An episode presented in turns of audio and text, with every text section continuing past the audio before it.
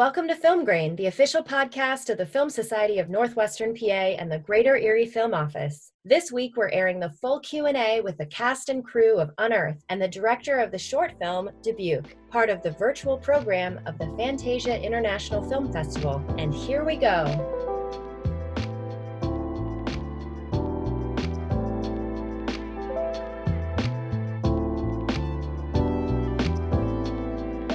Welcome everyone to the Fantasia Film Festival's post-screening Q&A with the cast and crew of the feature film Unearth and the star and director of the short film Dibbuk. I am Erica Berlin, the executive director of the Film Society of Northwestern Pennsylvania, and it is my pleasure to host this panel this afternoon.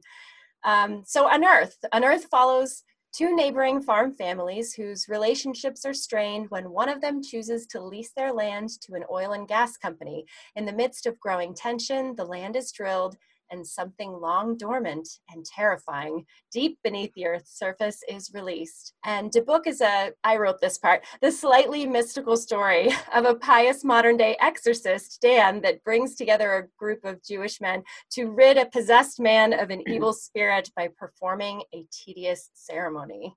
Um, you know, I improvised that from what I read on the net. I hope mind. So, anyways, did I do a good job? I, I yeah, you did. It was uh, perfect. Uh, Okay, so some folks, um, well, remember everyone, some folks that are joining us have yet to see both of these films, so we're going to avoid spoilers at all costs. Uh, with me today is John C. Lyons, co-director and co-writer and co-producer of Unearthed. He's also the director of programming for the Film Society. PJ Marshall, who plays Tom Dolan in Unearthed, Monica Wyche, Aubrey Dolan, and Brooke Sorensen, who plays Kim Lomack. And also joining us is Diane Walid, the director and writer of Dibbuk, the short film that was programmed with Unearthed. So thank you all for being here. Thank you. Thank you. Thank you. Don't we see the people that are watching us? No. no, unfortunately. Oh, okay. Hi, all people that are watching. Thank you for joining us. So uh, let's start with you, Diane. You're originally from Israel, is that correct? And now you live in Paris. I was born and... in France and I moved oh, born in France. when I was 11 and then I came back. Aha, okay. So while you were there, you had some military service. Um, how did that experience influence you as a filmmaker? Ooh. Uh, a lot, actually. Well, it wasn't the most fun experience, but um, it made me the man I am today. So I guess yeah. it helped. And also, in Dibbuk, there is kind of a, a, um, a military point of view in some parts of it. When they prepare themselves, it looks like they're going to war and stuff like that. So I guess yes. that's how maybe it had some impact on the film.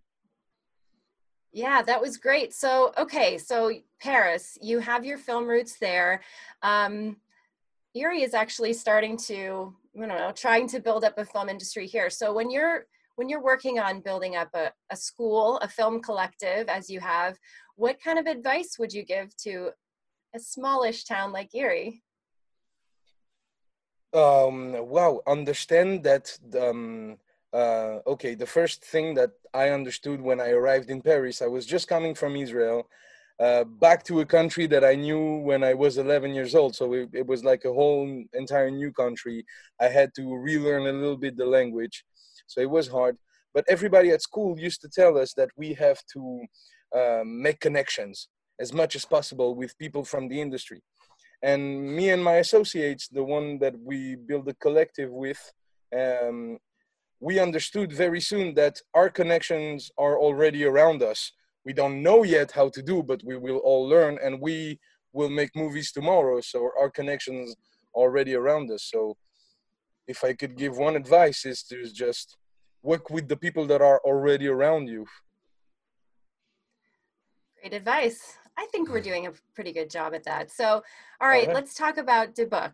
All right. How has the festival experience been for you so far? Great. Marvelous. It was great. We had the chance to participate in the biggest festival in france. First of all uh, the first um, we had a lot of festivals. Uh, uh, PIFFF that is a french festival that specializes in genre movies. Uh, Gérardmer that also specializes in that kind of films that we had the chance to win, and it's one of the the biggest, and it was a, really a dream for us, for for me and for all my team. And we participate to Clermont-Ferrand also, which is a huge, uh, huge uh, um, short film festival. So pretty good so far. And Fantasia, that was unbelievable. And what do you think is how how has the virtual experience been? It sucks. bad. It sucks bad. We have no interaction with the people.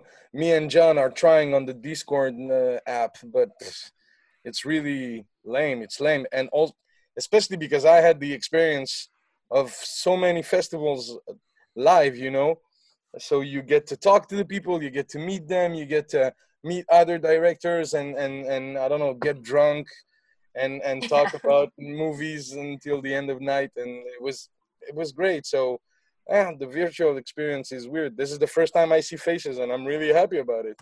That's why i wanted to see the faces of everybody but uh but uh yeah it sucks that it's virtual but thank god that exists so we can keep on doing this and and right. share as much as we can all right so in Dibbuk you have um, an exorcist, basically. Dan plays um, a man who goes to see his friend whose wife is possessed, I guess, and uh, he says, "I'll come back in seven days, and I'll I'll figure this out." So he pulls together a group of men and they go perform this um, this group exorcism. That's the best way I can describe it.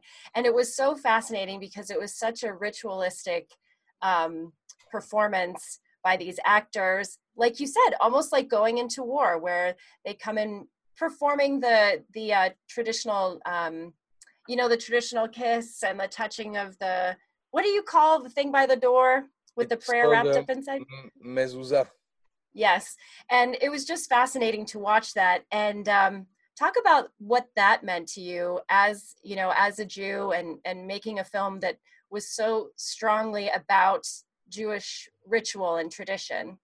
What makes you believe I'm a Jew? Is it the nose? um, well, um, the thing is, I'm a, I'm a real fan of exorcism movies. And um, as a Jew, I grew up in a very uh, Orthodox family.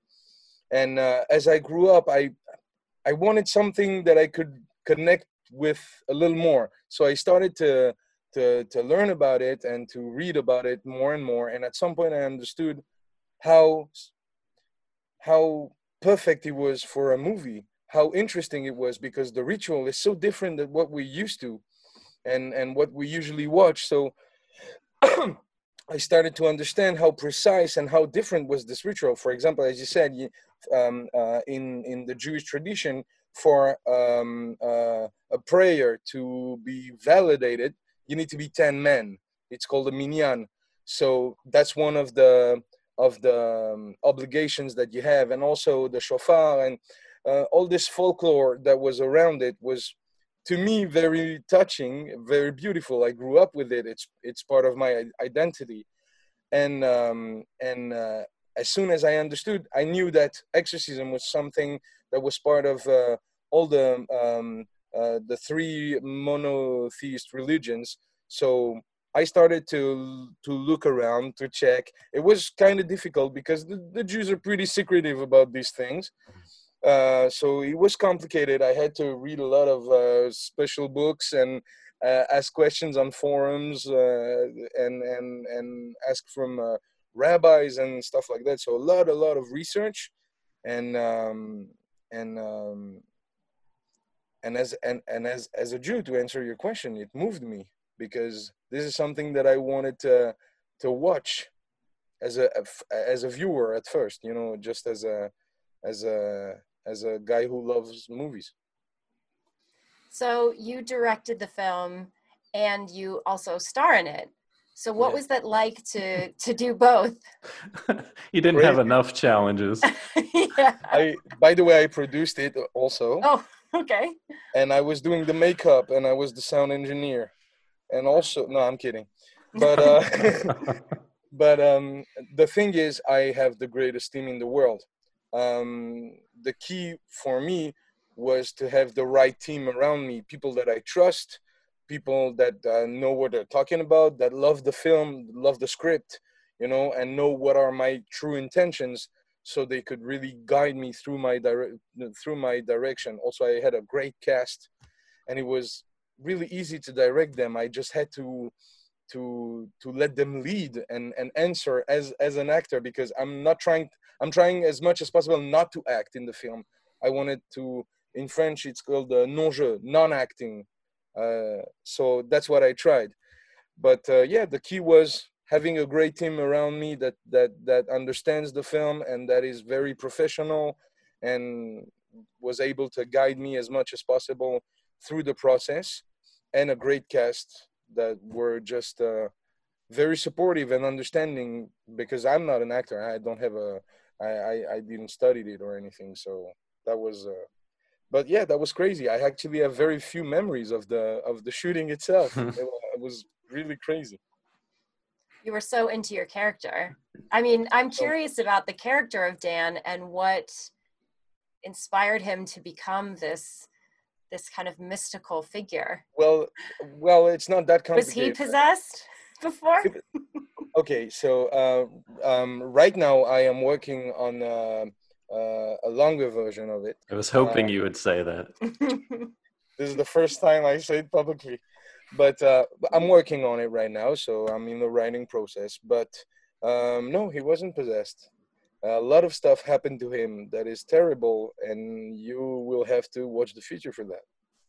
All right. Well we look forward to that. So, so do i. good luck. Thanks. I will need that. I will look for 10 men that will help me. Oh you'll find them i'm sure.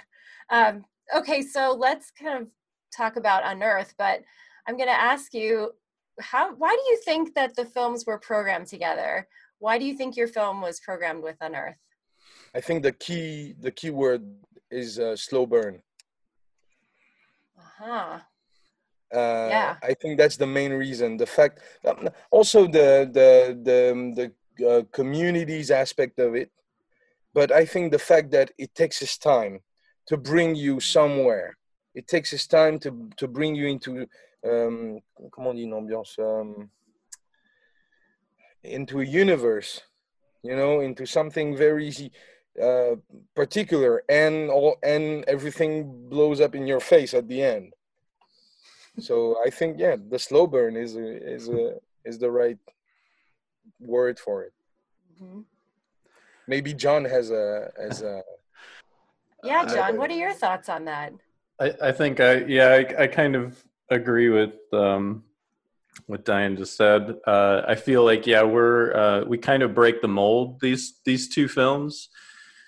You know, some uh, some horror fans they just want to get to the scares and. Um, but these films take time. You know, you're you're a rule breaker by making a, a long short film, for sure. Uh, it's it's hard for programmers to program, so that speaks to the quality of your film that you're making so Thanks. many festivals.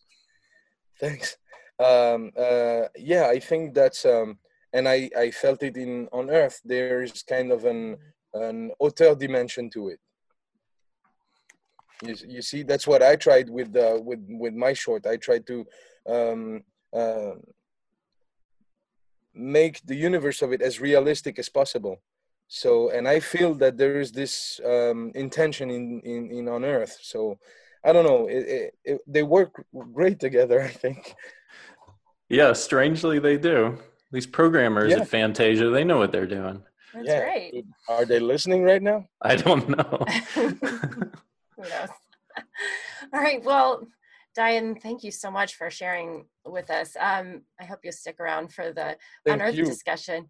And uh, so let's move into the the Unearth conversation. Uh, thank you all, the cast of Unearth, for being here. And uh, Monica, why don't we start with you? So it was a really quick 18 day shoot, um, as in the case with a lot of independent films. So, what was it like working on such a short schedule? Had you done an independent film before Unearth? You'll have to unmute Monica and Brooke. Oh, I'm sorry, Monica. no worries. There we go. Time. Hey. There you go. Hi. Hi. Um, yeah, it was. Uh, I had an amazing time. Um, I I'd worked on some independent films before, but not um, not in a role that was more than just a couple of days at a time, um, or it was a short, and you know the whole shoot lasted three or four days. Um, so this was the first time that I'd worked on something for. I know it, it, was a fast shoot, but for me it was like, oh, this is a long time because I'd done a you know done a fair amount of television where it's just like a day here, a couple days there, and and it wasn't consist. It wasn't one day after another, after another, after another. Mm-hmm. Um, so I learned so much. Uh, I learned so much about myself. I learned. Um, I just I learned so much just about um, the process, and it was it was fantastic. Like to this day, I know it's been two years since we shot it, but to this day, I've just have been so grateful for to John and Dorota for giving me the opportunity to to play Aubrey. Um, uh, she gets to do a lot of things. I can't spoil anything, but I had a lot of of, of um, opportunity to try on different feelings. That's great. I mean, why don't you tell us a little bit more about your character, Aubrey? Um, there was a lot of really interesting commentary from from folks after seeing the film. Mm. So uh, I want to hear what you have to say about your character, and then I'll I'll ask you about that. Aubrey is um, the mom of Christina, who's the you know the lead, and one of one of the leads, and um, uh, Aubrey's married to PJ's character, there's PJ down there, and um, and um, I think that she, you know, there's a scene where she says where she talks about what she thought she might have done with her life, and she didn't get to do that. And I think that Aubrey is just stuck in a life that maybe she didn't expect to have. And she's fine with it. She wouldn't make any waves about it. You know, she's not bitter about it. But I think that there's a a sadness to Aubrey. I think that there's a pride in her, uh, the way she cares for her family. Um, she's a hard worker, and I think she's very nurturing. Um, that's what I will say. she can be too nurturing in some situations. But... Uh-huh, sure. Well, I mean, okay, so right, her, her family situation. Oh, Brooke, you're you're muted too. Hold on. There you go. Yay. Yes, very nurturing. I very nurturing. nurturing. so, I mean, regarding the family situation, so we're talking about two families who are both kind of struggling in rural America and trying to make their way when life, you know, life in, in as farmers hasn't really gone very well. And especially with Aubrey, you know, with her family's situation, mm everyone starts to get a little bit sick in their own way and and mm-hmm. Aubrey in particular. So what can you say about the economic situation where a woman who's starting to get sick doesn't go to a doctor? Oh well, that's that's out of the question for a number of reasons. She doesn't go to a doctor because they can't afford it time wise and financially. Mm-hmm. She's got work to do, and mm-hmm. her husband says that you know over and over again. Like work we have we have to bring in this crop. We have to go out in the field. We have to we have to do this this work. And it's it's not a it's, there's no choice you know? Mm-hmm. she can't take a day off. Um, uh, no no one can take a day off. Uh, there's there's nobody else there to pick up the slack. Mm-hmm. and it's a real luxury to you know it's a real luxury to be able to have a sick day. It's a real luxury to be able to to rest and heal.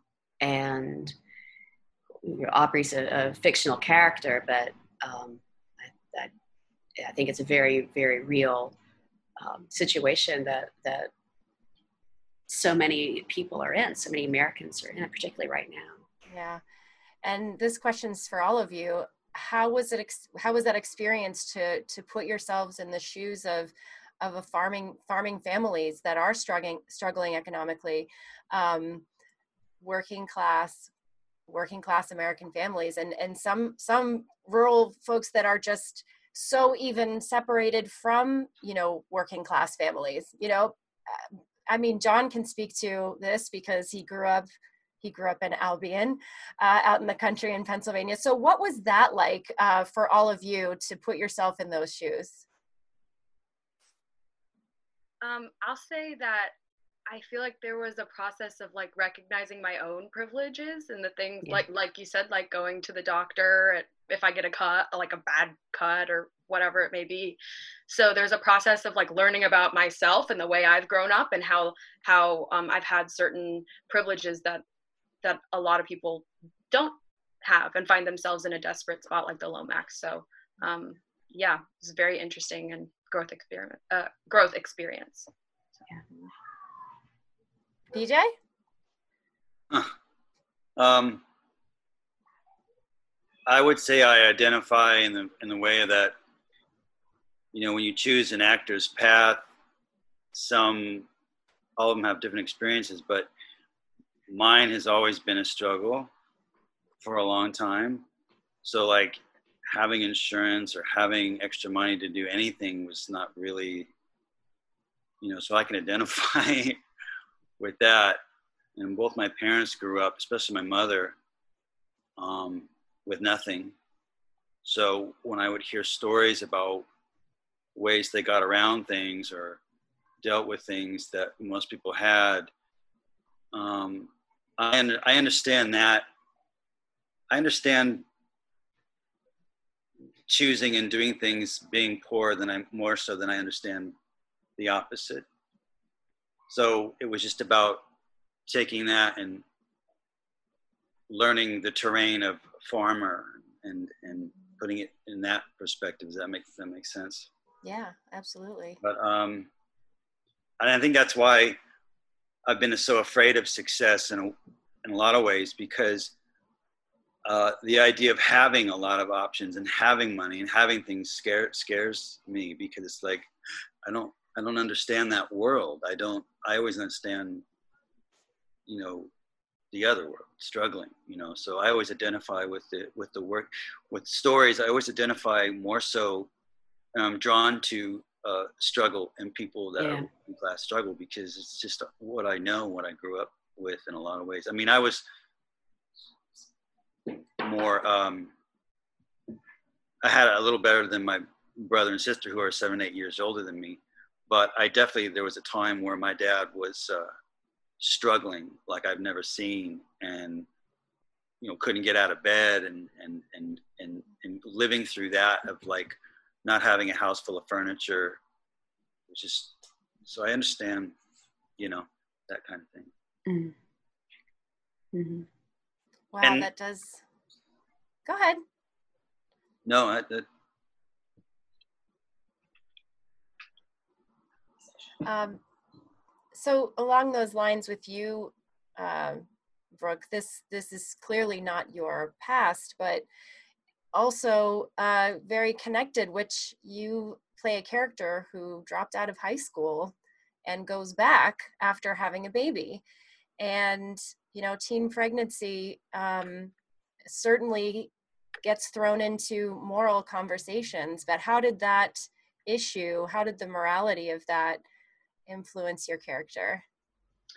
Well, I think it's funny because I, I, I looked back at Kim's breakdown that I got for the audition, and it said something about her um, not not not living in shame because of what happened, and that she is a she's a good girl. It doesn't take away like her innate goodness and and and want to be successful and all those sorts of things. And and she she doesn't let that stop her. Like she she goes back to high school. And i think there can be a lot of like shame like socially too that you have to really be a strong girl to to deal with like in the school environment and all that kind of stuff. So um yeah it's interesting because it's mentioned even in the breakdown how she she doesn't let that put her in a corner of of shame and feel guilty about it. And although her dad can't necessarily um, financially support her and her baby probably how she'd like, he's so supportive. I mean, taking care of of Reese when I'm going to school, and so I think that's a she she's blessed in that aspect. All right, without spoiling anything, uh, each of your characters go through a full range of emotions and you know each have their own really memorable gut wrenching scenes. So mm-hmm. you know as actors you know what what tips do you have for um, for other actors that might be starting out and you know harnessing those emotions and controlling them even when it feels like your character or your scene is just spiraling out of control? I'll go. Um, you have to i mean you have to put all of your trust in your director for for one thing um, you have to trust that that they will tell you if if you're on the right track. Because if you're if you're spending your energy second guessing yourself or or critiquing yourself or trying to to put something on then you don't have that energy to feel the the thing you need to feel.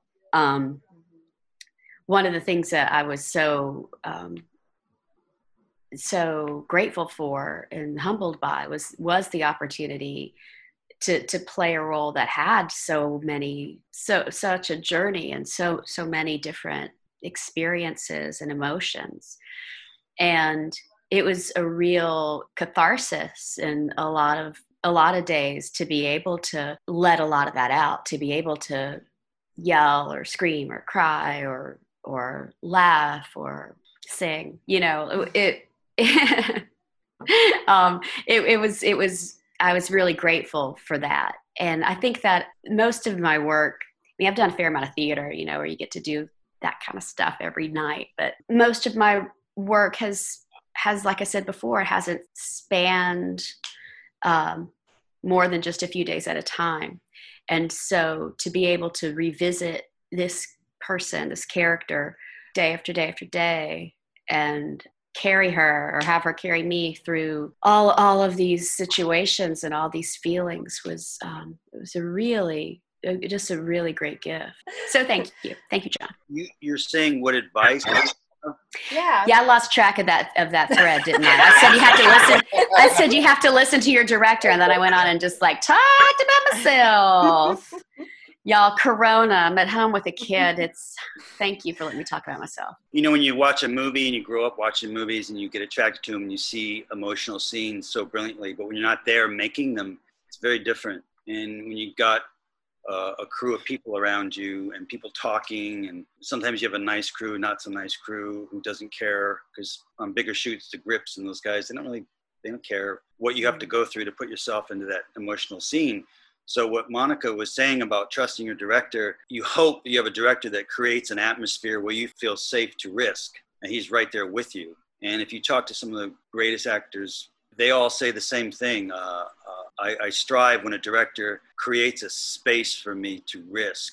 And John yeah. certainly did that because there's one scene where I was really nervous about because to me it was a very emotional scene. I knew I was going to be kind of burying myself and that never gets easy uh, or easier. You just have to be brave, and as an actor, it's all about practice. The more opportunities you get to to act, you do it. I mean, I did so many short films. I think I have the longest short film list on IMDb because that's all I could get.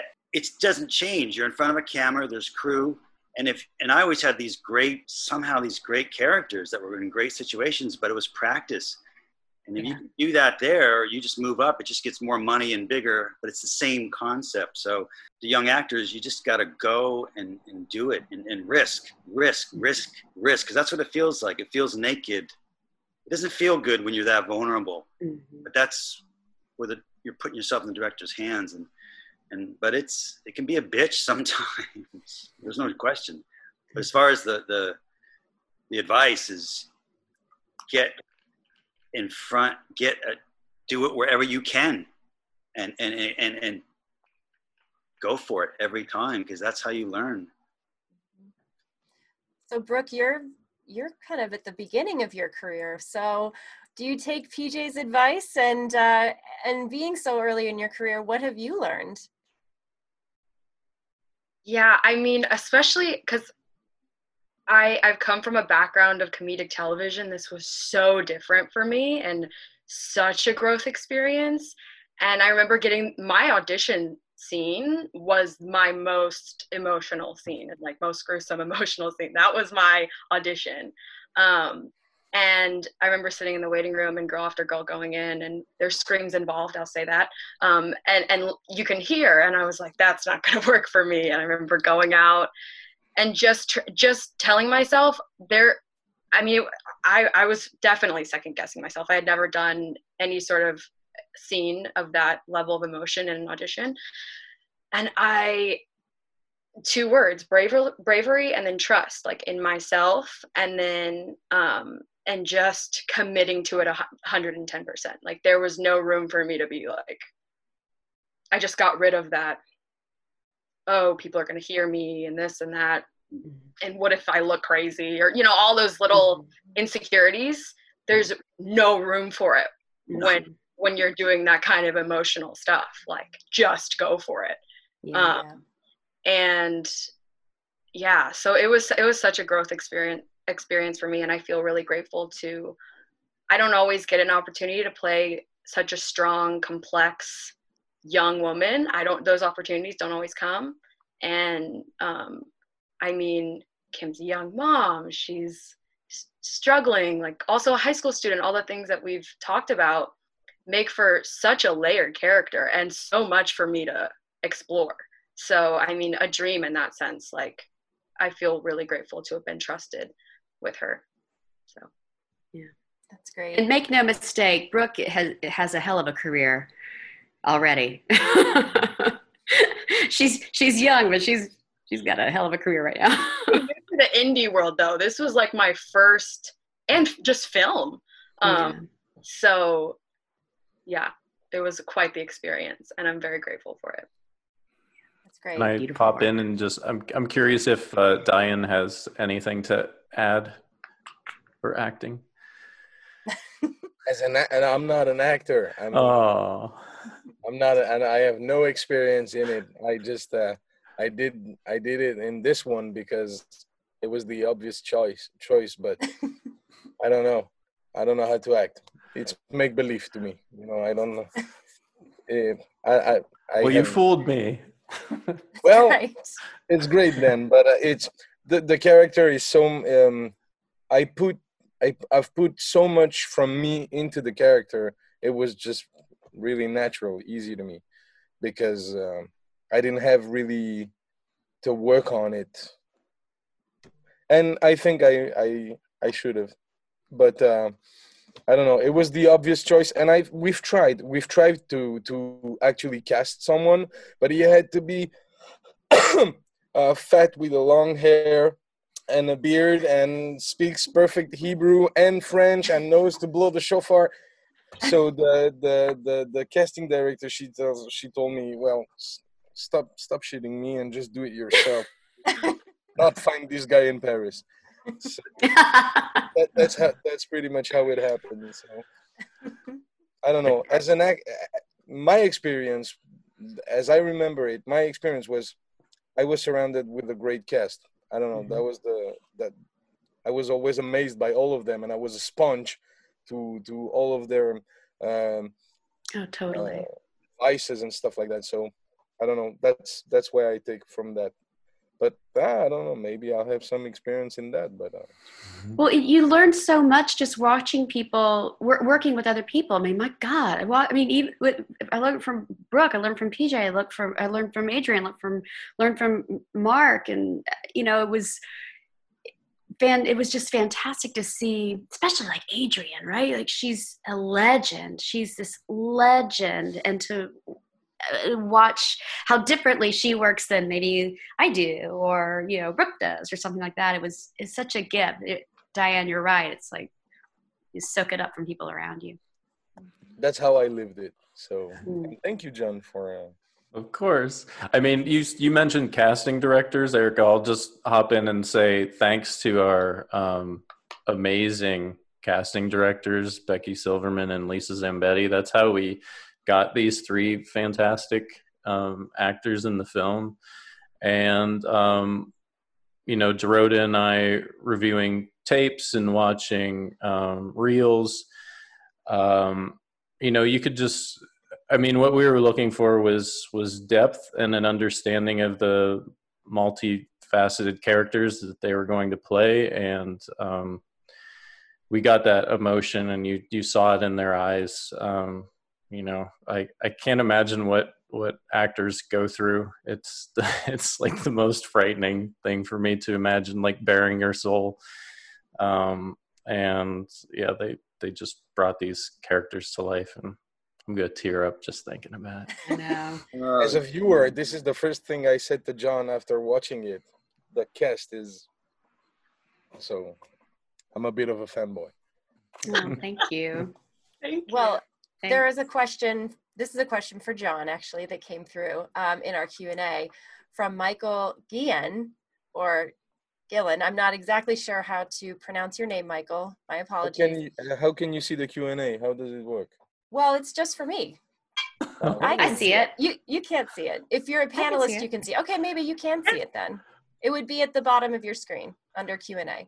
Oh yeah, okay, I see it. All right. Is it is it a French name? How would you say that?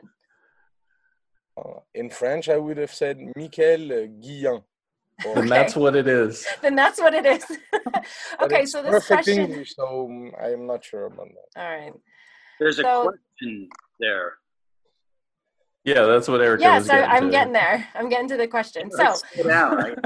Easy. Yes. One of the things. So just everybody, there's a Q&A uh, button at That's the right. bottom of your screen. So if you have a Q&A, a question for anyone on the panel, um, type it in. And it looks like we might have some in the chat too. we do. So I'm going to read Michael's question because Michael actually wrote one of the most insightful reviews of Unearth. Um, Speaking I- of bringing me to tears. I know. so this question is for you, John. Um, so try not Oh, boy. to cry, but it's a great right. question. So the theatrical poster for Unearth is stunning. Can you speak to the process of creating a theatrical poster for a film, and how did you collaborate with Christopher Shy to come up with the concept? It's rich with feminist subtext. Oh yeah, man. I love I love our poster so much. um, so Christopher Shy um, came across his work, I think originally maybe from the Mandy poster, um, the Nicolas Cage um, film that came out a couple two three years ago, and just started looking at his work. He he's called he goes by Studio Ronin as well. Um, he also did like the um, Godzilla King of the Monsters like poster. I mean, he's done some huge, amazing shit. And so, just on a whim, looking at looking at his work because um, it felt like it was based uh, like in watercolor, um, which I thought, you know, thematically, you know, we're talking about contaminating, um, you know, aquifers and and things of this nature. Water is a very key part of the story. So I love that, and I just love the style. Um, and I do consider our film kind of a throwback to like The Thing, um, and and films of that nature. And he had also done posters um, for those films. So yeah, just sent him a message. I just thought. You know, which is the case with a lot of things with Unearth. I'm like, this guy's way out of our league. I'm just gonna send him a message. Why not? What the hell? Uh, and I was like, man, your work is amazing. Uh, we're making this, you know, fracking horror movie. Um, w- would you be interested in talking about it? And yeah, we we jumped on the phone. We emailed for a while. Um, talked about uh, you know some of the themes. Sent him some um, some visual references that uh, particularly I connected to in the uh, in the script, and really just sent him the script and let him kind of do his own thing. Really, to be honest, like he's he's at such a level that Jordan and I didn't want to micromanage him at all because he's an he's an artist, and um, yeah, the the theme that he went with and the three um, generations of women, um, which I know. Uh, I believe Michael commented to in his uh, deep analysis of our film, which I highly recommend every everyone check out. Um, yeah, so the symbolism is there. I I I like the three generations of women because women um, are so important to the story and honestly the, the future of the planet and, and the species. Uh, in our survival. I think that um, yeah, I, I I won't. I mean, it would be great to maybe have Christopher do one of these at some point and uh, get it, get into it, but. Um, I think it's all there in the poster, and, and thank you for appreciating it. And actually, we're working to um, have an online store where people can buy the poster. And I can tell you, Oh, like the one sheet looks amazing on a wall. The Wow. the colors like just pop. So I want one. uh, you guys are all gonna get one, of course. so. Thank you. We'll think about it. yeah. We'll have to send a shipment to France. Yes. yeah. you just promised. Thank you for the question. Well, John, uh, this is another question for you from Lisa on the Q and A. Um, what is your writing process? So I know that you were really inspired um, to write about fracking, Hmm. um, and it. I mean, the whole horror movie is about that, and it goes way beyond. Um, uh, movies like Triple Divide and Invisible Hand, um, screening this week actually. Um, really open up this issue and and um, how does it how did it inspire you to to even write the script and then what was your writing process like Hmm. Okay. Good question. Thanks, Lisa. Um, so this one honestly came from a real place of anger and frustration. I, ha- I have to be honest. Like, um, you know, they're all deeply personal. Like, um, Schism, the the first feature that I wrote, um, was from a place of anger and just complete sadness and uh, yeah and this one it was about just being so pissed off at, at uh, you know industry putting profit over people Mhm. um, and things like that. So that's where it came from and the references you know that erica made. Uh, i'll add josh fox's gasland as well. So seeing these documentaries um, yeah and wanting to put that into a story that um, you know literally bashes your skull in with uh, wake up screaming wake up was kind of Mhm. uh, the initial starting point but the the writing process started in uh, January of 2013 because I looked recently for Q and A's to refresh myself. So um, January of 2013, I started bouncing some ideas off of um, some friends, Mark Kosabucky and Dave Bowstaff, who um, were, were ran some uh, film festivals out this direction back in the day because I knew they were huge genre fans. So um, some of the the most memorable uh, imagery in the film were on these notes from January of 2013. Like, I want a scene that shows this, and I, I will not say what they are because um, they would be heavy plot spoilers. and I, and just bouncing those ideas off of them and basically getting their reactions of like, oh shit, I have never seen that before. Do that, please. You know, like, stuff like that. And once I knew that like I was kind of passing uh, the the test of like you know hardcore genre people, uh, you know that kind of inspired me to like, okay, it, it's gonna have you know this message. It's to show some things we haven't seen before. Um, and then it was kind of like charting out each actor um, each character and um, kind of writing little stories. And actually i probably sent some and brooke that's probably what you're referencing. Um, you know is kind of giving a little like um, insight for myself on on each character um, and just keeping that in the back of my mind because it's essentially like you're writing with seven or eight voices in your head um, and you want them all to i mean i wanted them all to feel lived in and multidimensional and complex um, so it was really a lot of time outlining and working things out and then it came to um, and if this is Lisa Knight, she was one of my uh, early. Okay, was it? Okay. yes So Lisa Knight's a screenwriter, um, people who are, are, are writers um, and that I thought could really give me some great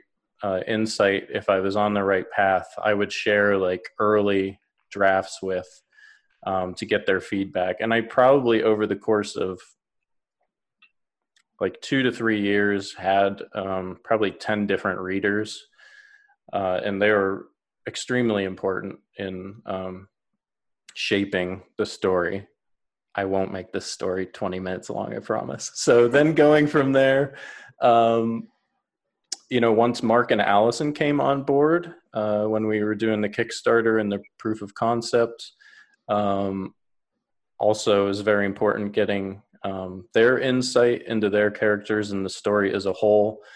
Um, and then, you know, realizing that I'm a white male and there's a lot of um, women voices in this story, um, bringing Kelsey Goldberg uh, into the process um, for the last probably year, year and a half of working on the script, uh, up until you know we started production, to really make sure that um, it rang true, all of those aspects. So, mm. hope that answered the question in there. I think Lisa would be satisfied. Yeah. Okay, great. So there's another question from the Q and A from Mike. Uh, question for the panel. So, what key lesson do you think you all took away from this filming this film Unearth, and what did you carry with you to your other projects? Ooh.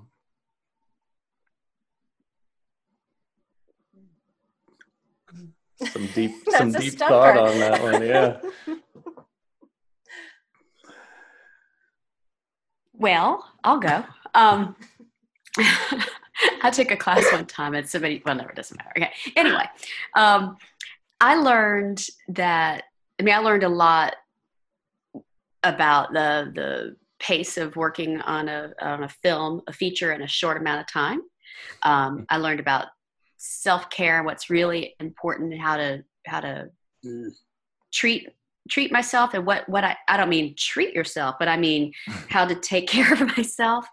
Um, uh, because I I got a really good sense of what I needed to be able what what I personally needed, what my body, what my mind needed to be able to do that job and do it well for for John and for the people that I was working with. So I learned that. Um, what else did I learn? I learned um, I learned that uh, to to trust my director. I learned that uh, if you're in good hands, you can you're capable of a lot more than you than you think you are. Um, so definitely, those things have carried over. I learned uh, that when you bring two dozen Krispy Kreme boxes for the crew, you really make their day. Yeah. Anybody remember that? Yeah.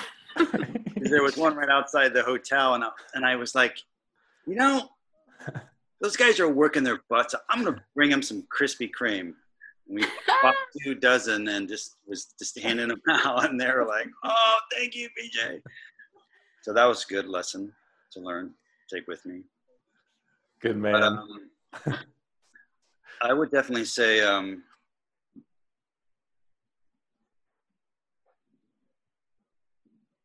each project, especially this one, um, learning to trust your instincts because your instincts will take you in the right direction. But sometimes when you haven't done that enough, or you you just haven't had an opportunity to go from a film to a film to a film, some of us don't. You know, um, you get to learn that and take that to the to the next one, and also the experience working with the director. But uh, I definitely think that's something I definitely learned was that uh, I read almost like you just relearn it again, or, or just gets more punctuated.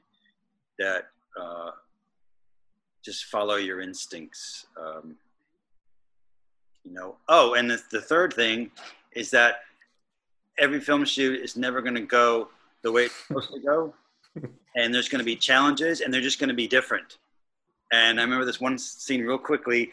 We're trying to do these prosthetics and it's raining and and they're trying to go and and Mark's trying to get everybody to go and the, everybody's getting pissed off but but but John's just handling it you know he's just handling Yeah. it. and and back to John real quick uh, a director who can keep their cool and because it all trickles down from them and he did man he always Mhm. kept his cool and there were some times it got crazy I good had good help with Dorota. with that I said Dorota kept kept me keeping my cool.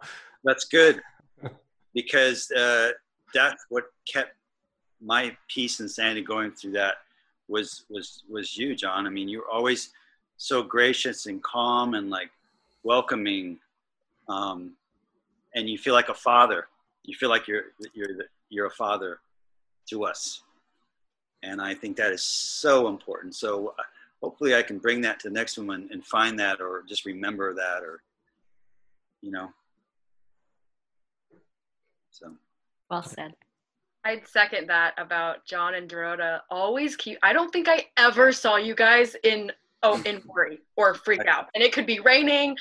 There might be a pony or a cow in a shot or something going on, and John and Dorota are like, "This is just the way it is," and and it does. It trickles down to everyone, and it sets a tone for the whole the whole cast and crew. Um, I feel like as a person, I learned about the world and the current state of our environment. Like I learned so much regarding that. And then as an actor, um, just bravery and like what PJ said, trusting your instincts.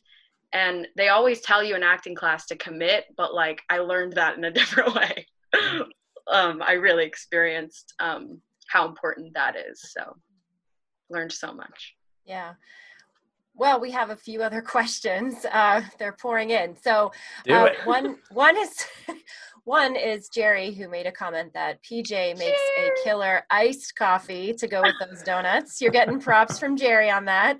Your iced coffee skills. Jerry. Can we just say that costume Jerry and wardrobe? Yes.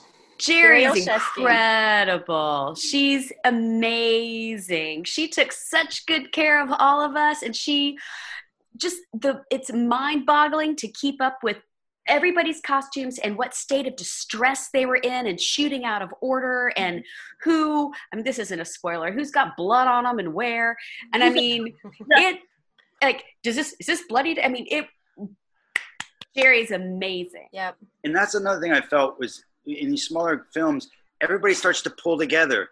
Everybody starts to do the best they can to help each other. Bringing the donuts, doing this, bringing that, bringing her a nice Mhm. coffee. It becomes this family. When it becomes this family, everybody's invested and everybody does their best, and and it doesn't feel like there's some hierarchy or bullshit, and everybody's pulling their weight. And that's to me, that is Yeah. the that's collaboration in every sense of the word. And that's the most important, I think, for a successful film shoot. For sure. Yeah. Well, Jerry just said she's deeply humbled. And she's Jerry She's- saved our asses. so- Saved Oliver. Yeah, well, she did save her. All right, we have a question from Stella, who is also a screenwriter, uh, to Monica, Brooke, and PJ. What draws you to a character? What do you look for in a part? Mm.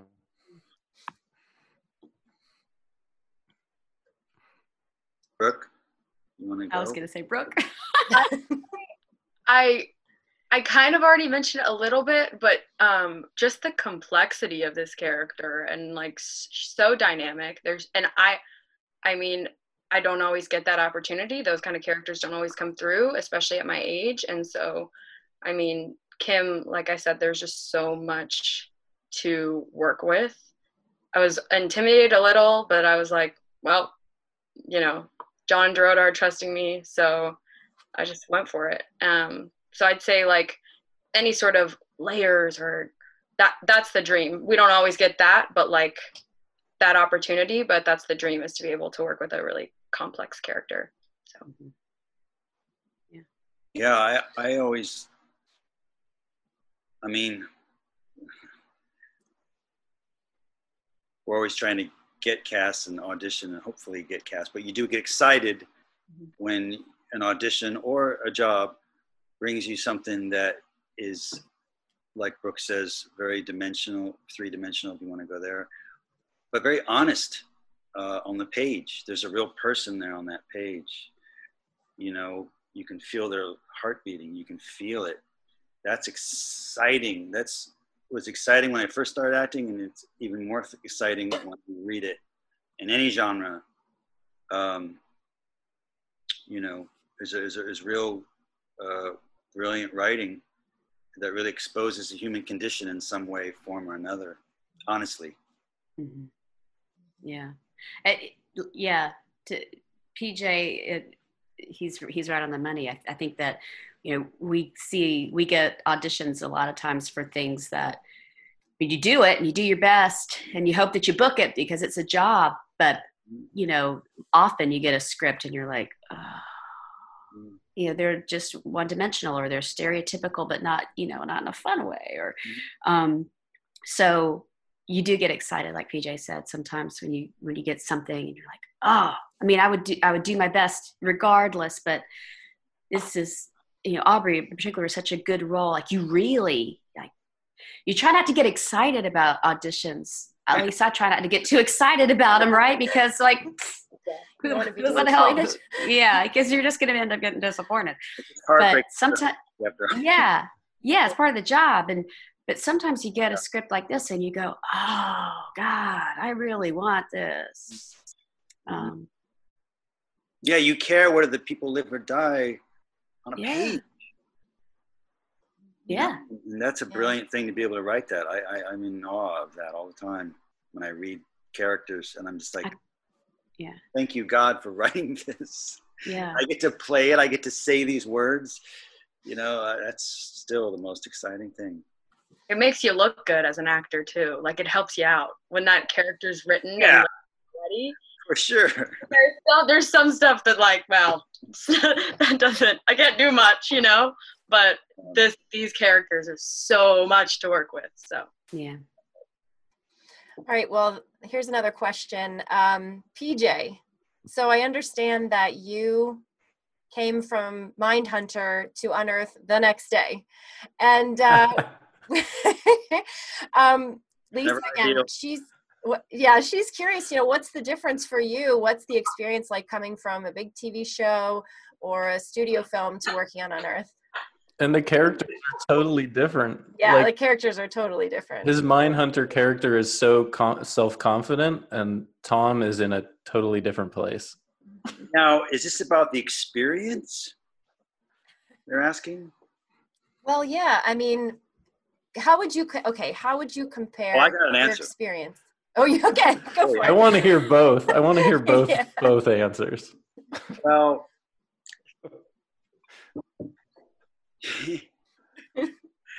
David Fincher versus an 18-day feature film shoot.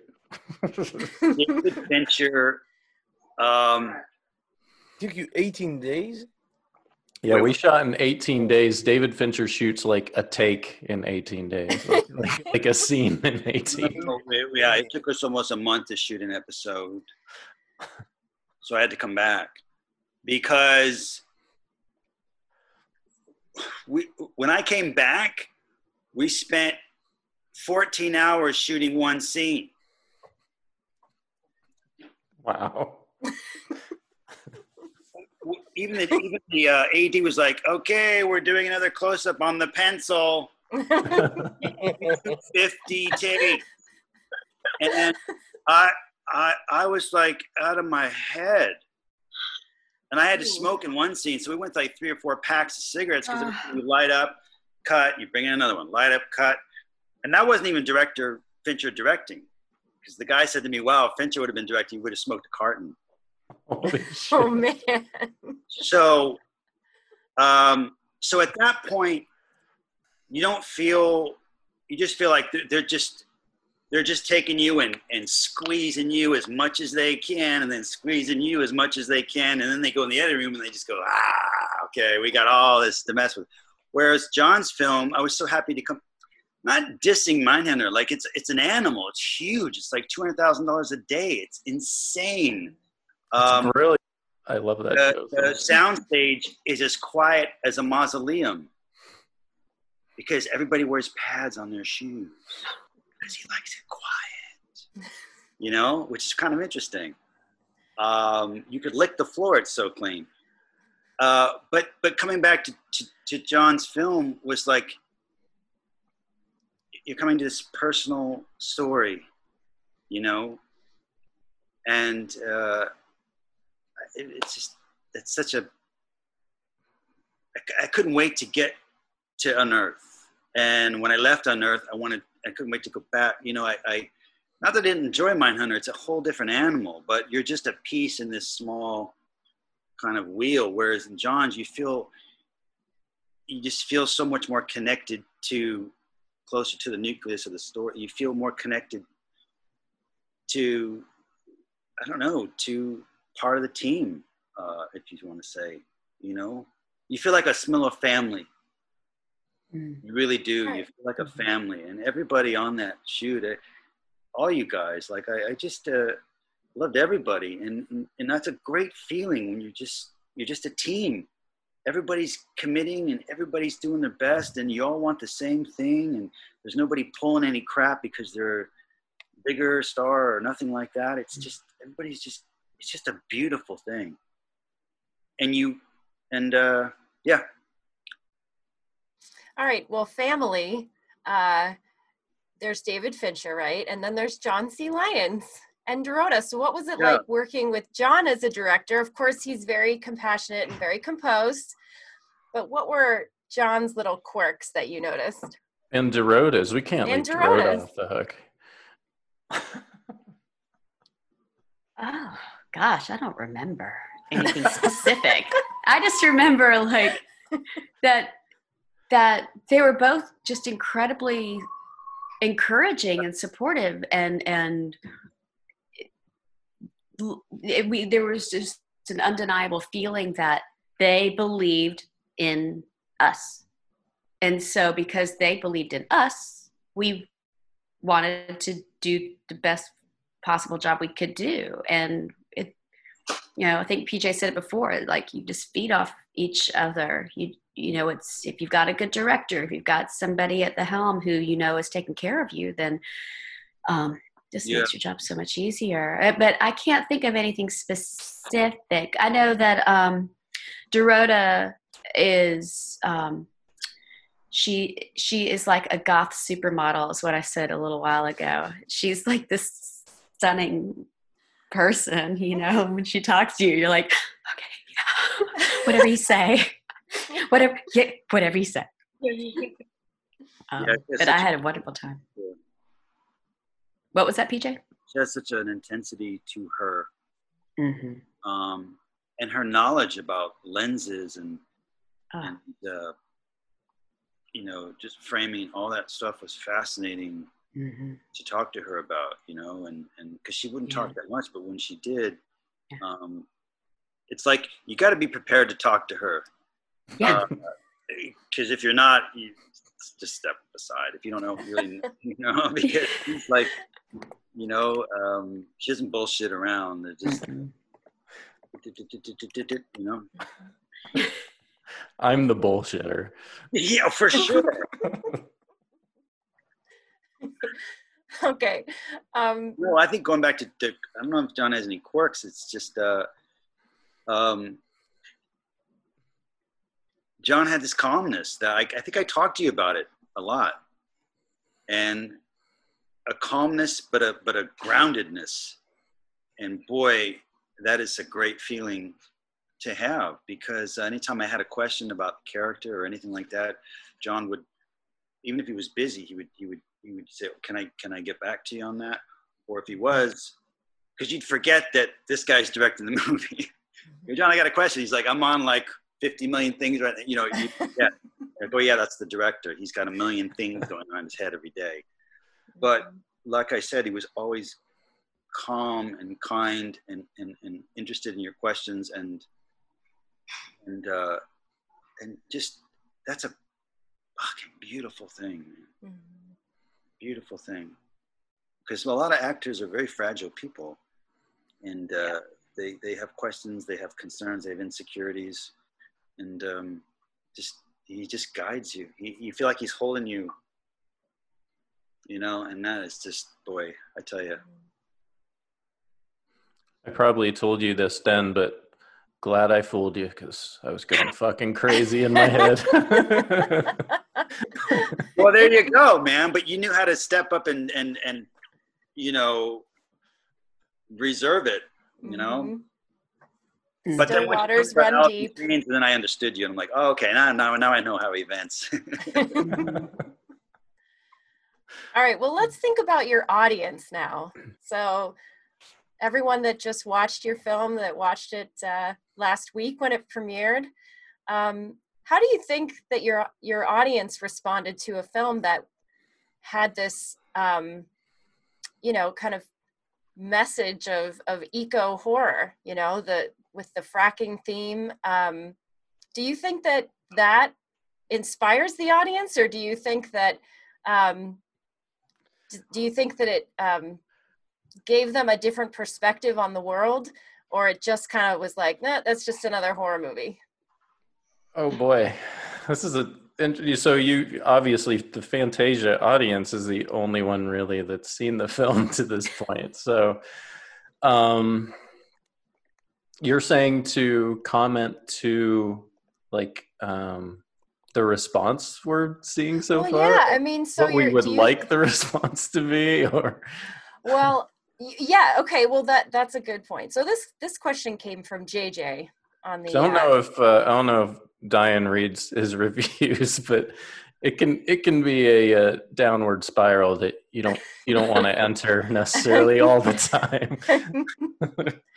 well that's critics but i mean your your horror genre audience um how do you think it's received to talk about for a film to have a an eco horror approach that you're talking about a real thing and the dangers of this real thing um, on americans on anyone around the world where fracking is occurring Right. Yeah. I mean, you know, we're in a climate emergency and the world's on fire and it's around us. Um, and we're starting to normalize it. So that's kind of like, you know, my, I, I think the, the film coming out now is interesting because, um, and I think I talked to Diane about this as well. It's like, you know, when, when your film comes out to have it premiere during a pandemic, it's like, ah, of course.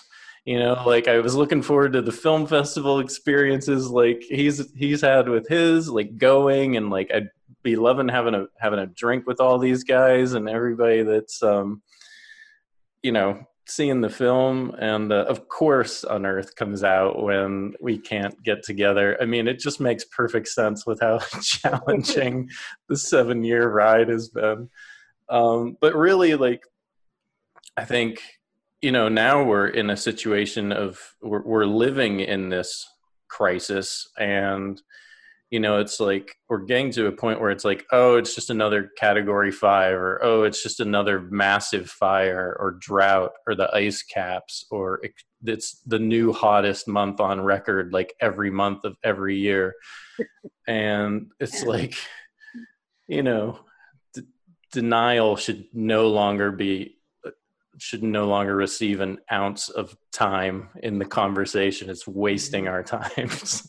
Mm-hmm. now you're getting me fired up. Okay. Mm-hmm. So, this is back to why making making this film, right? So um you know, beside the point that I think our our leadership needs an exorcism to uh, comment to Diane's film, like to purge purge the leadership of of our country, especially of um, you know this PJ corruption, loves it.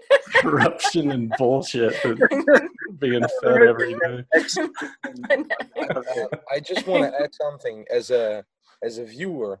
Uh, you have have been reviews just from from the screening in Fantasia, right?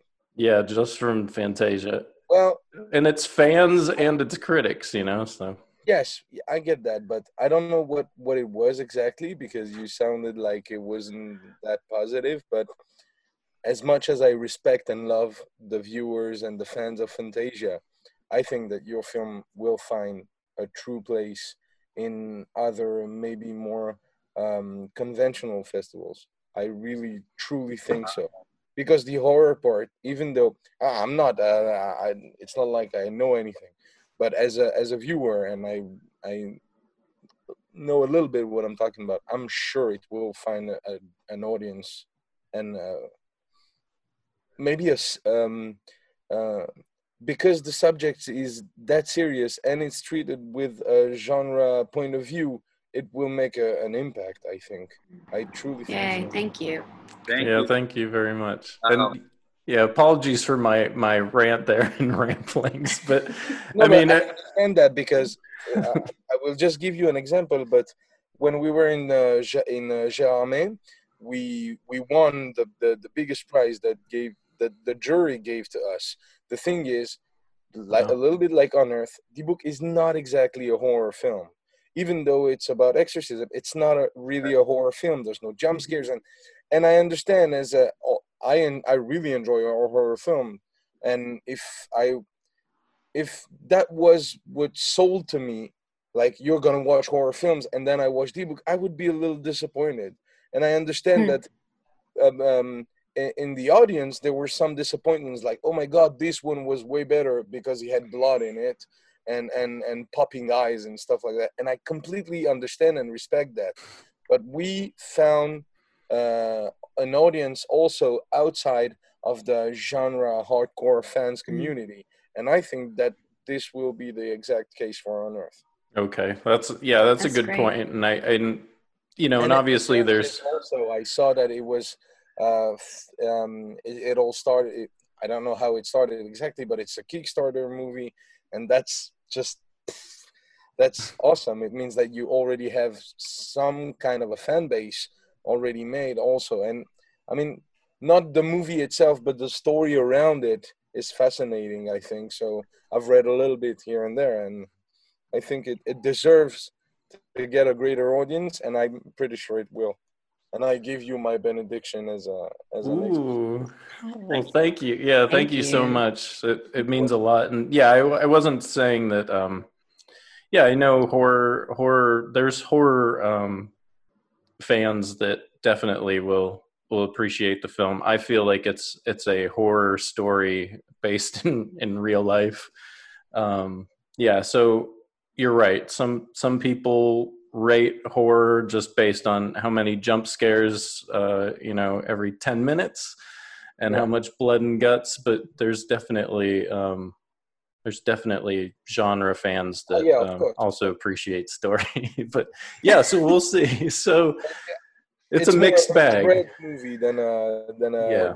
horror film, as I saw it. So Yeah, Dorota and I, um, we're expecting um, mixed reaction, and honestly, I don't know how you all feel that are on the panel, but really, um, the films that kind of stick to my brain, like peanut butter on the brain, um, the most, are ones that challenge me and um, push some some buttons. Um, and they may not be my favorite films. They may not be the films that I'll rewatch over and over and over again.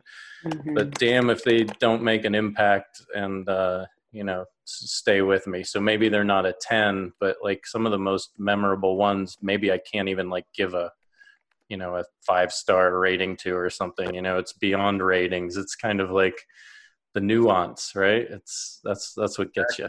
I agree with that 100%. So hard when you just give a rating. It's like, well, you got to break that rating down to what? You know, you can't just, when you just said nuances and, and, and things, I think that is key, man, because I've walked away from some things going, I don't know if I like the film, but man, there were moments that rocked me. So, you know, what, what can I say? Do I want to watch it mm-hmm. again? I don't know, but definitely I've had that experience many times. Many times. Do any of you have a movie that you can think of that is kind of panned or didn't get great reviews, but you think is awesome or stuck with you? I have one. It's a bad one, but I loved Constantine with Keanu Reeves, and I know it's not a good film. I like Constantine too. I love it. I've, and and I don't. I I- I've watched it a few times, obviously, because I had to do the book, and it's really inspired from it. But it's I know I know it's not a good film. I know I know it's not good, and I know it's not perfect at all. And and and Keanu Reeves doesn't act as great as he's in other films. Maybe I don't know, but I know it's a bad film, but as PJ said, some scenes just rocked me, really moved me. So yeah, I would rate it five. But some scenes and some stuff, details in it, just so yeah. I own Constantine. I take offense. You, well, well, I'll watch it after this. I've never seen it. it's good. you have a blast. It's a, it, it's really enjoyable, but Yeah, man, it's ridiculous. It's, it's great. ridiculous. yeah. Anyone else? I mean, I would say any like um, Michael Haneke movies or um, like Requiem for a Dream, like movies that Mm. like blow me away. But I'm not gonna like watch funny games every other day. you I think that's what Michael Haneke wants you to. they, they blow you away, He and doesn't want you to love them. they blow you away in that, but it's not shock value in a sense. It's it's it's so disturbing that you don't know if you can bear watch it again, but it taught you something. You Mm. can't figure out what it's teaching you, but it's teaching you something. Like it changed something up here, and I'm never getting that back. that's a lot of guts to do that as a filmmaker. You know, and I my hats off to him. And then filmmakers like that, they take the guts to reveal something. And plus, uh, Burstyn can't even. Yeah. It's hard to watch that performance without just crying my eyes out. It's just like, my God. Whew. But I second that. Got any other ones for us? I remember Well, I mean, my favorite. Oh, you go. Brooke. John, you had me watch The Witch as an inspirational film. I love the witch. Ah! And that was one of those that I was so disturbed, like I'm not gonna watch again. But it was like, whoa. and beautiful. Very unique and different. Oh, so pretty. not a man John- with a chainsaw running around chasing teenagers, you know, it's very different, but very disturbing. As my girlfriend said, You're I would welcome. look at a goat the same way. What I would never look at a goat the same way. Oh. Is it Black I Peter? wanted What was his talk to name? you about this because the the witch was one of my main inspirations. You you obviously, and I felt that in Unearth as well. It was a real inspiration. You know what's funny is this takes me right back to the question of what do you learn sometimes that you can take with you? And here's a perfect example. Sometimes the people you're working with on something so small, you never know where people are going to go. And my prime example is I worked on a short back in 2007 about a gambling addict. Or was it 2008? And the cinematographer was named um, uh, Jarin Blaschke. Okay. And this guy took his time. I mean, he was meticulous, but the shots were crazily beautiful. Well, watch The Witch years later, and I'm looking at this going, God, every frame is like a painting.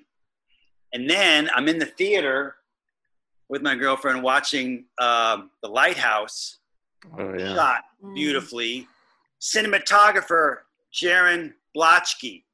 And I was like, and then we walked out of the theater in New York City. I was like, holy shit, that's Jarin. I worked with him on a little short in Vegas in 2008, and he was genius. So I got so like happy for him and happy that like these films I've been talking about that are just beautiful, that this motherfucker shot him. I was like, oh my gosh. That's cool. And sometimes the crew was like, PJ, can you just tell him for us that you're going to walk in five minutes if he doesn't have this shot? And I'm like, "Oh, man. Because I knew I had an artist in front of me. Like he was taking his time, but man, when you see the frames of this movie, you're like, this guy.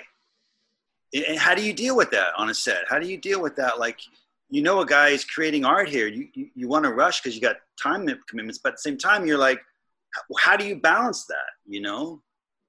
Anyway, Yeah. but I there you want to just give a quick shout out to Una Lee, our DP. Oh yes, She's she's amazing. Yeah, and Yeah. worked their ass off. There was a time where we thought we weren't going to get this shot, and it needed two cameras, and and she just said, "No, we get it, we get it." Remember that? I was like, "This woman's a badass." Wow. Badass is right. You put that here. You put that here. You put here. And, and, and we're losing time. And, and boy, there you go. Talk about people you want in the trenches with you. All right. Well, speaking of um, the people that you meet and then you don't know where they're going to go, Brooke, where do you see yourself in five years? Um, Hopefully, in more movies with us. yes, that's what I'll say. Glad you're answering that question. Yes. Uh, this- This goes to everyone involved in Unearth. Hopefully, more movies with us. Um, I'd say more film experience, just like continuing to broaden my um, my acting experience and like uh, I, I, if I can say that I've played played a range of different characters, I'll be really happy. Um, Wow. and, and Unearth is one of those that allowed me to do that. It's not something that I typically play. Um, and so I think I'd be really happy if like when I'm old, I can say that I, I played a lot of a range of different people um, and and understood and put myself in a, a lot of different people's shoes. So, I definitely see you doing that Mm, Yeah. yeah. thank you. for sure. What's your dream role? Or Um, who's the actress, maybe, or actor that you aspire to the most? I love so much like I love like Reese, Witherspoon and like a bunch of actors in like romantic comedies, and then I love someone like Sarah Paulson and like uh, Oh, yeah. Charlize Theron, like so incredible. Margot Robbie. Um, I feel like they they get to play some really awesome characters that have a lot of depth and um, and they play a range of characters. Um, and so I that would be a dream kind of career, obviously. But Mhm. Yeah. This is another question from Lisa. So, Monica, you taught theater. Are you still teaching? Oh yeah. Um, no, right now. Well, I don't think anybody's teaching anywhere right now.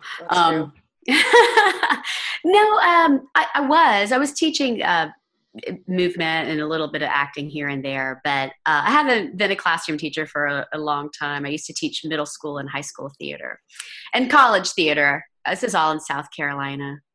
So, but I'm not right now. No, Mhm. it's fun. Well, I have dreams about it. dreams about teaching. Yeah, I wake. I have dreams all the time that I'm back in the classroom and I've been gone for a long time and I don't know where anything is. And um, Anxiety dreams. Oh shit! I'm so. I've got tons of those. Um, Anxiety dreams? anxiety, Anxiety. dreams. Yeah.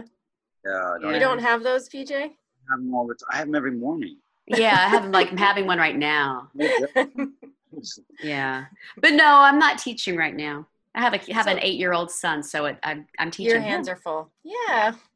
Okay, so John, what is the future for Unearth? The future is um, we're the opening night film of the Hardline Film Festival in Germany in a little under a month, which is great. It's actually like three weeks. Holy crap! Um, and we're set to play uh, Grimfest in uh, Manchester coming up in October. Um, we just signed uh, independent or international sales with Reel Suspects, so um, they're uh, you know working to get us in in more film festivals and in front of eyeballs overseas.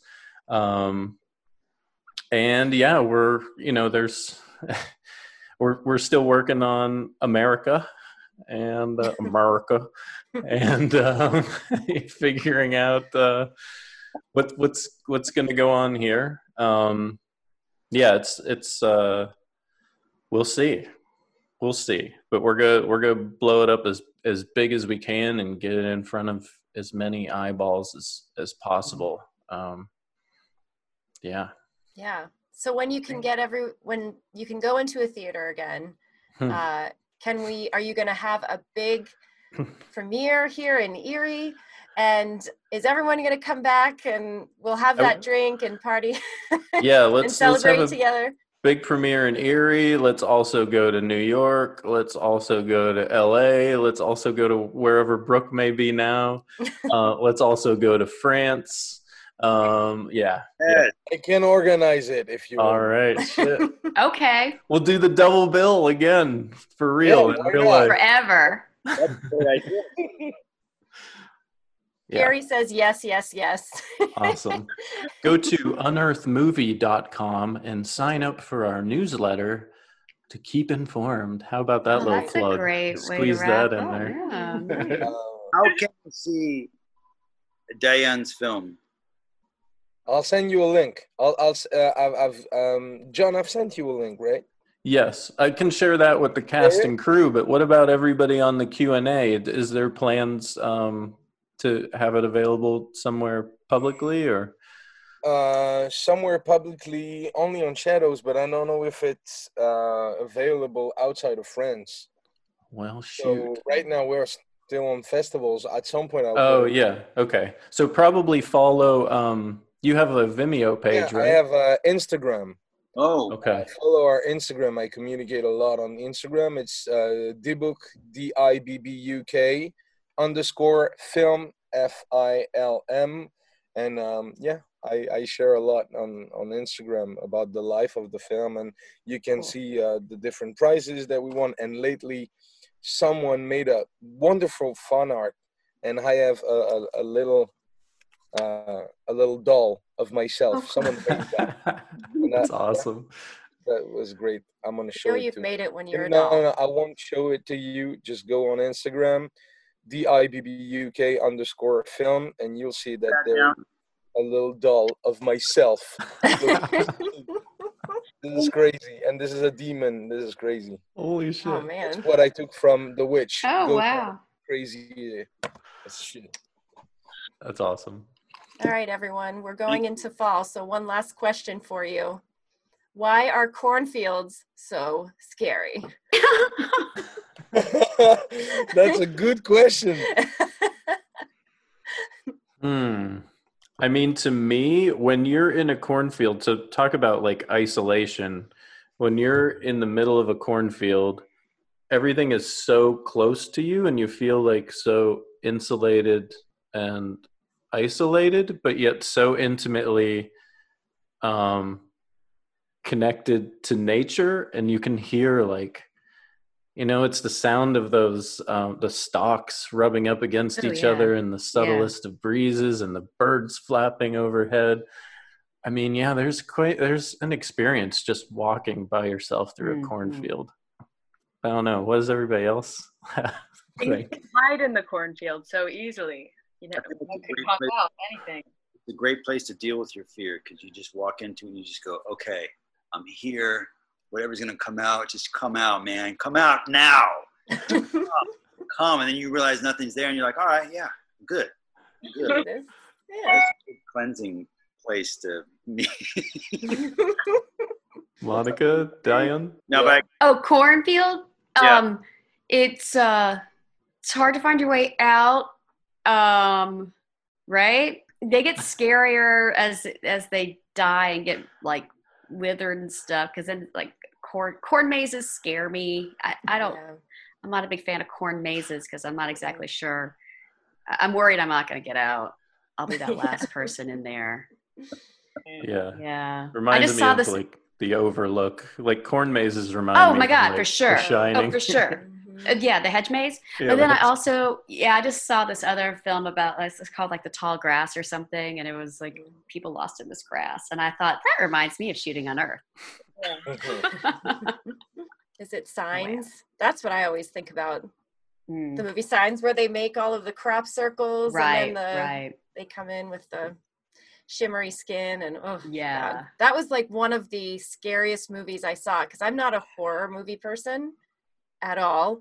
But when I Uh-huh. saw Signs in the theater, I drove home with my friends next to cornfields and we were like Ooh. gripping each other because we were so scared driving next to cornfields. So, oh Mhm, man, yeah, cornfields crazy. scare me. I don't think I ever saw a cornfield in real life.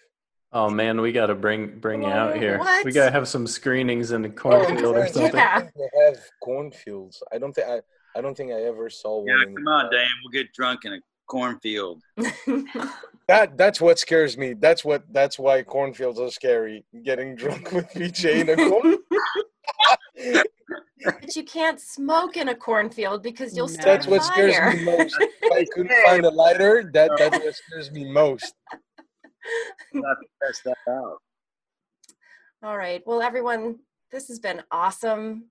Pleasure. Thank you so much for joining us. Thank you for everyone that's that's on the the webinar today for coming. That's been so exciting hearing from all of you about the film and can't wait to see what's next with Unearth and can't wait to bring you to Erie because I'm sure a lot of the people that are on this webinar will be very excited to to come to that screening too. So thank Great. you all for your time. Thank you. Thank, Thank you so much. Thank you. Goodbye. It was nice meeting you all. Yes. Nice to meet Nice you. meeting you too.